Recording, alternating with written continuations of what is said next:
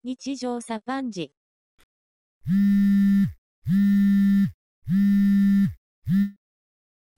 なんかグラレコやってるけどさ、はい。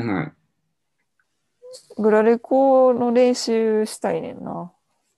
ということいや、なんあか、もこううちいうょのっをと。場面でも使うってことえ他の場面でもやるってことはああいういや、やらんけど、おもろいから。のああ、なるほどね。え、あれってさ、どうやってんの聞きながらうん。絵描いてる。まあ、そうやんな。いや、今日さ、うん。あの、六本木のうん。は2121っていう美術館、い2121はデザインサイト。で、トランスレーションズ展っていうのを16日からやってんねんけど、い。はい。あのドミニク・チェンがはい。ディレクターで入ってる展覧会やねん。はい。知ってるドミニク・チェン。知らない。あのー本を出してるんですけど、はい多分その子好きやと思そうなのちょうわ。うん、好きやと思っと今検索しよう。う。この展覧会のサブテーマが分かり合えなさを分かり合おうっていうおお。テーマやねん。はい。で、ドミニク・チェンが書いてるはい。本が、うん。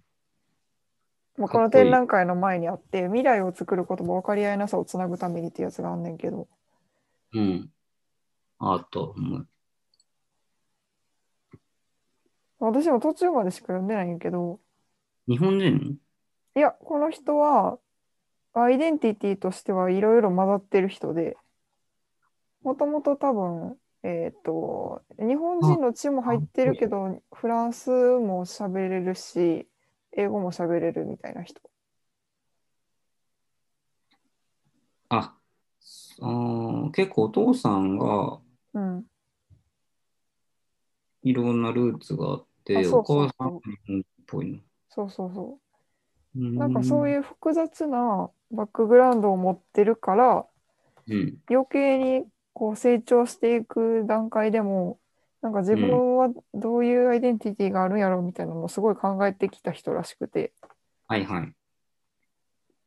でなんか言葉をこう使って話するときにうん結構人によってか捉え方が違ったりとかうん。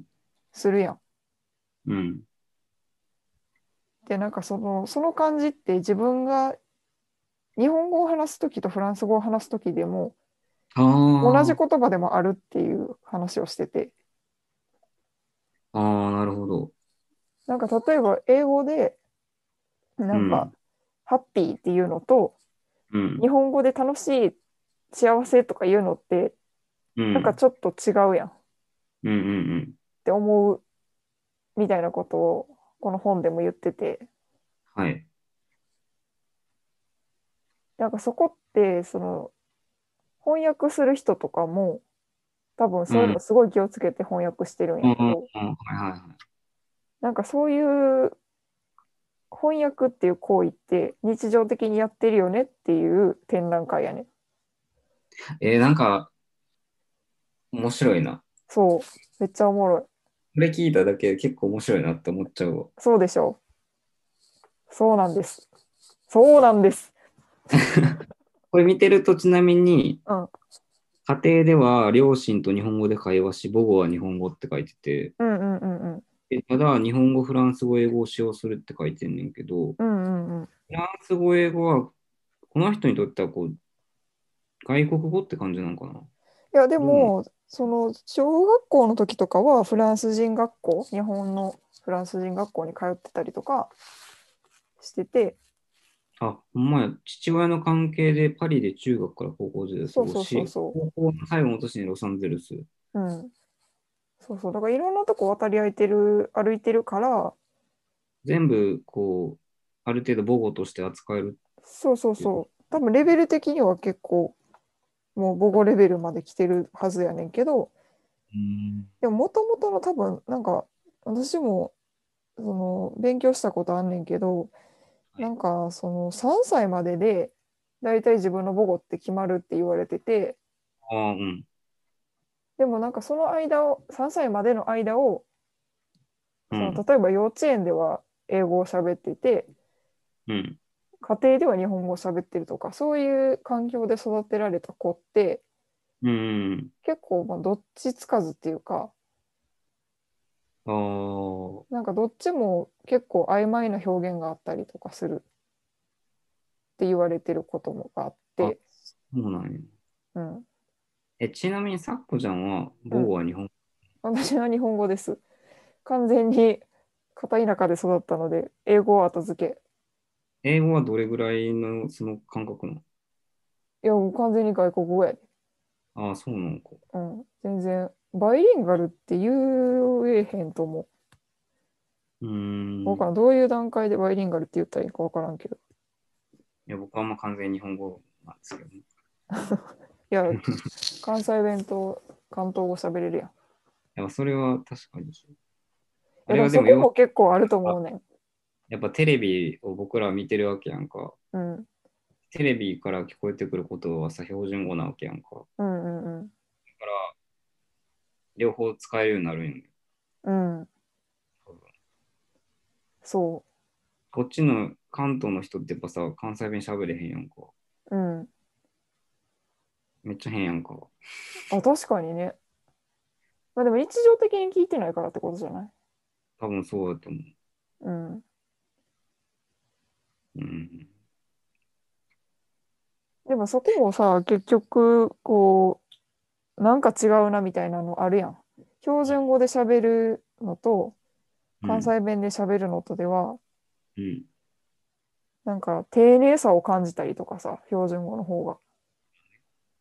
というか、そういう場面で使うよね。うん、まあまあ、そういう例もあるし、うんなんか自分がそう思ってしまってる。ああ、よそ行きの言葉というか、うんうんうん。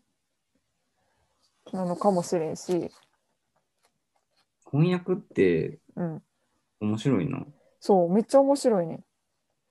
だからなんかそういうのだけじゃなくても、このトランスレーション図典でやってたのは、うあんの、手話手話の翻訳とか、あれさ、うん前にさ、手話の本読んだことあって、うんうんうん、手話を切るやったかな。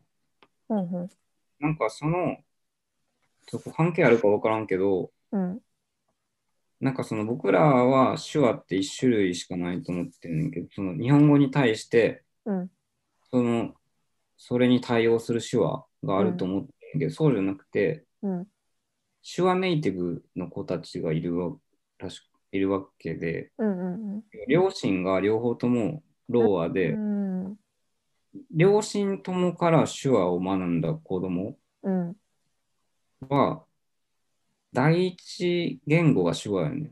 うん、で彼らが使う手話と、うん僕らが古典的に学べるうん、手話がもう全然別の言語やっていう話で、あーだからそれもそうなんやろな、その、獲得してきた文脈が違うから、うん、そう、別の言葉になっちゃうんやろうね。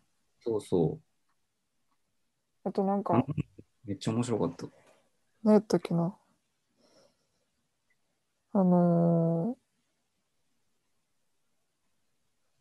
耳の聞こえない人たちがうん、感じる音を翻訳するためにリズムにするとか。耳に聞こえへん人が感じる音ってどういうこと耳聞こえへん人は音をどういうふうに感じたら音だとなんかこういう音だっていうのが分かるかっていうのを翻訳するためにうん、こう振動するデバイスを開発してああ、なるほどね。でそれをうん音をなんか鳴ってたらそのデバイスが振動する、その音のああ、リズムで。はいはい。でなんかこれまでその、えー、とろう学校の子供たちのう映ん、像を流れてたんやけど、これまではその子たちは体育の時間とかでもうん、あのダンスをしましょうってなったらうん。動きを真似するみたいなう感ん。じで取り組んでたけど、うん。リズムを感じて動くようになったって言ってて先う生は、ん。うん。なんかこういう律動の動きがあるんやとか気づきがあったらしくて、へえ。なんかそれもひ翻訳の一つなんやなって思って面白かった。そこれ、え、それは、そうのん今日それを得たっていうことそうそうなんかだからいろんな形の翻訳が展示されてんねんこの展あ覧会。ーでなんかさっきのそのグラレコをやりたいって言ってたのはグラレコの展示もこの中にあって、あ、ある意味の翻訳というこそうそうそうと。なるほど、ね。なんそのグラレコの展示は、あのー、もやもやについて語り合いましょうっていうワークショップをやったんやって。うんうんうん。で、それのグラフィックレコーディングを書くっていうやつをやってて。はい。で、なんかもやもやっとしてることを、今自分が抱えてる悩みとか、はいなんかこれってどうなんやろうみたいなの不思議やなって思ってることとかをとにかく語っていくっていうやつやねんけど、うんでもそれってうん、あ、なんかそのディベートするみたいな、ディベートっていうか、話し合う、何人かが参加者いて、うん。で、それを語り合ってるんやけど、多分その自分の中で消化しきれてないことやから、うん。グラウレコをすることによって、より可視化していくみたいな。ああ、なるほどね。で、それもやっぱり翻訳の一つで、ええ結局話し終わってみて自分がこう感じてたことを言葉にするだけじゃなくてビジュアルでも理解できるようになったらもうちょっと見方が変わるんじゃないかとか素晴らしい。そういう取り組み素晴らしい。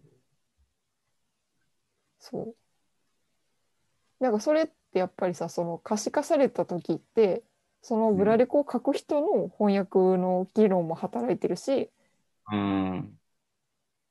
グラレコされる側話してる側の人たちがこんな感じなんやけどって思ってたのと違う場合もあるわけやん。うん。ああ、あるよね。うん、でそれをなんかひ他の人の意見やと思って取り入れられるかうん。いやなんかこれは自分が思ってたのと違うって思うのかうん。とかなるほど。おもろいなと思っていや、おもろいな。おもろい。っていうのをやりたい。いうん。やこの間のグラレコのやつもさ佐野君私がマス3つはい書いてたやつ米米3号をどう使うかみたいなやつあったやん。ああ、うん、あったね。米3合炊いて佐野くんは1思い出週した間かけて食べるけど、 はい私が1ヶ月かけて食べるみたいなやつを私がマス3つ書いてあれ面白かったね。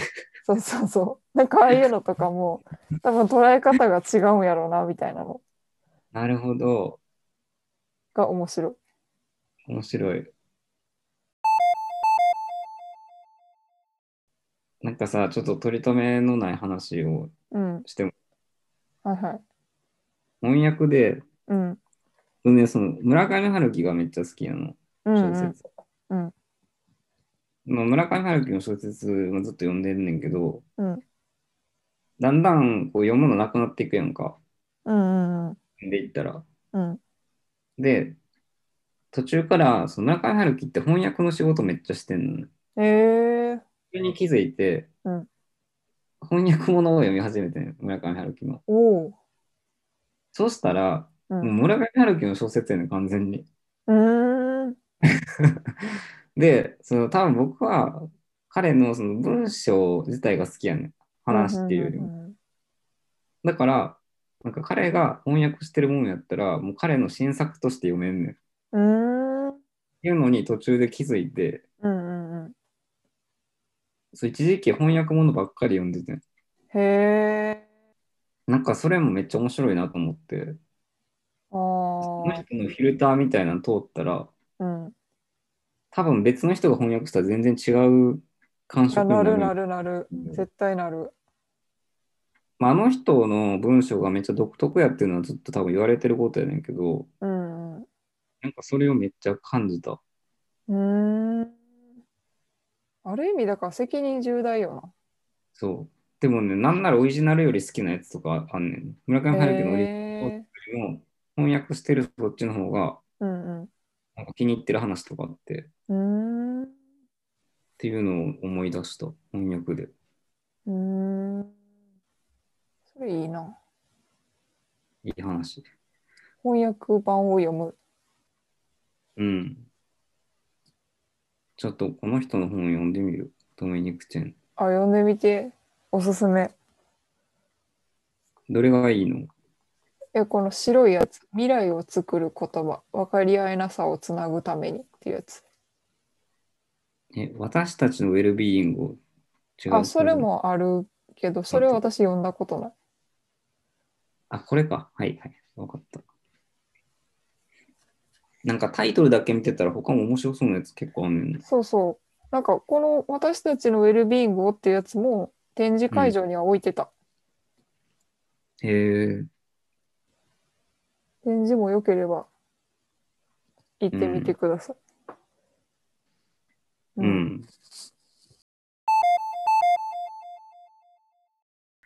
こう難しい話ばっかりしてほんまに。